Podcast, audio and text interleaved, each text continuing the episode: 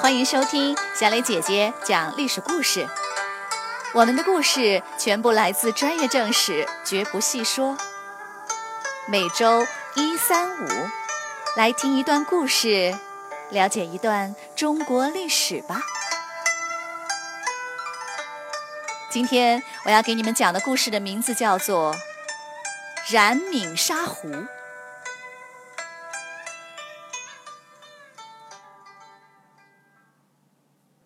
自从匈奴人建立汉国，羯族人建立后赵以来，大量统称为胡人的游牧民族迁入了中原。胡人和汉人的生活方式不同，社会地位也有差别，因此就采取了胡汉分治的办法，区别对待，分开管理。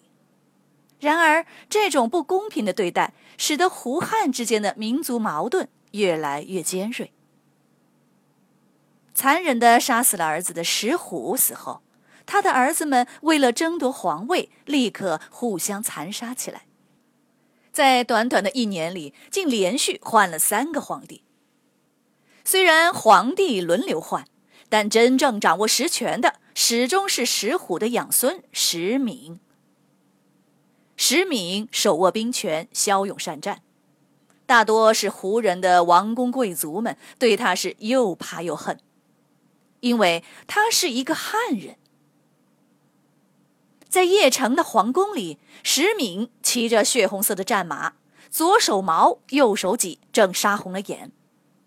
地上横七竖八的尸体，一个个全都是高鼻深眼、一脸胡须的羯族人。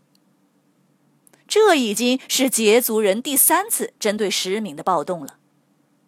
石闵指挥军队反击，顺着羯族人的来路杀进了皇宫，把默许暴动的皇帝给关了起来。为了彻底平定暴动，石闵下令，凡是身上带有武器的胡人一律斩首。许多胡人害怕了，冲破关卡，翻越城墙的想要逃离邺城。石闵就干脆把城门打开，下令说，凡是跟我一条心的就留下，不一条心的想走就走，悉听尊便。胡人们扶老携幼，簇拥着全都离开了邺城。看到全城的胡人都和他不一条心，石闵恼羞成怒，下达了杀胡令。凡是杀死胡人并把脑袋带到城门口的汉人，全都封官重赏。命令一出，胡人和汉人顿时如同仇敌，一见面就拔刀相向，杀个你死我活。仅仅1天，城门口胡人的脑袋就堆得像小山一样，足有几万人。命令传到各地，立刻爆发了一场席卷全国的种族大屠杀。只要鼻子长得高一点，胡须多一点的人，不管是胡人还是汉人，通通杀掉。石闵亲自带兵出城，四处捕杀胡人，不管男女老幼，全部斩首。这个可怕的杀胡令一下子点燃了胡汉之间的仇恨。许多由胡人控制的地盘和军队纷纷脱离中央。石闵刚出兵去讨伐，留在邺城的皇帝就在背后谋划着第4次暴动了。得到消息，石闵赶紧回到邺城，干脆把皇帝连同石氏家族的子子孙孙全部杀光。然后他登基称帝，立国号大魏，历史上称为冉魏，因为他不再姓石，恢复了汉姓，改叫冉闵了。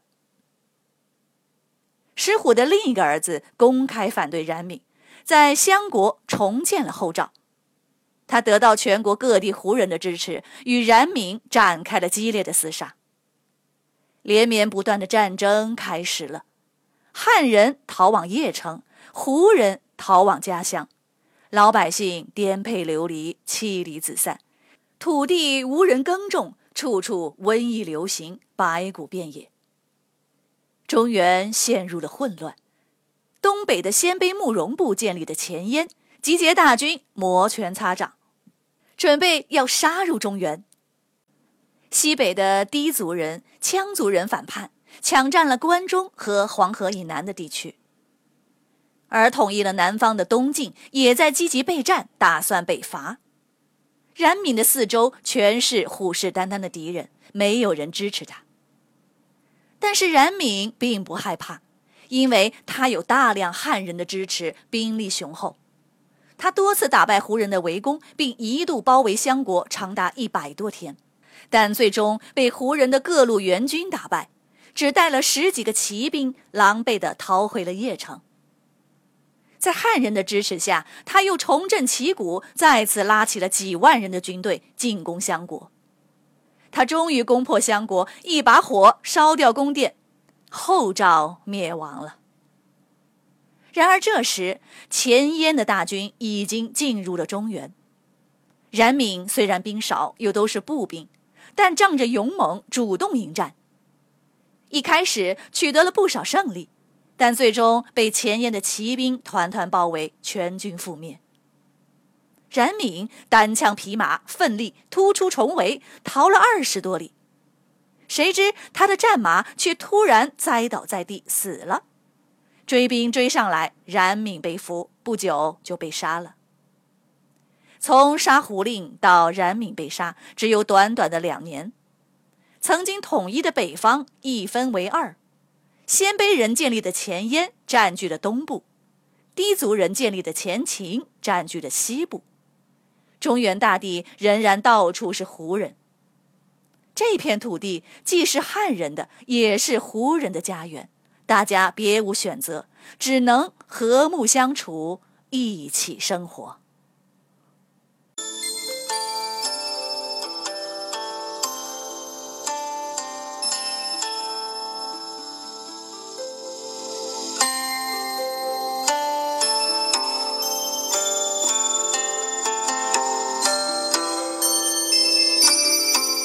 好了，朋友们，今天的故事就讲到这里。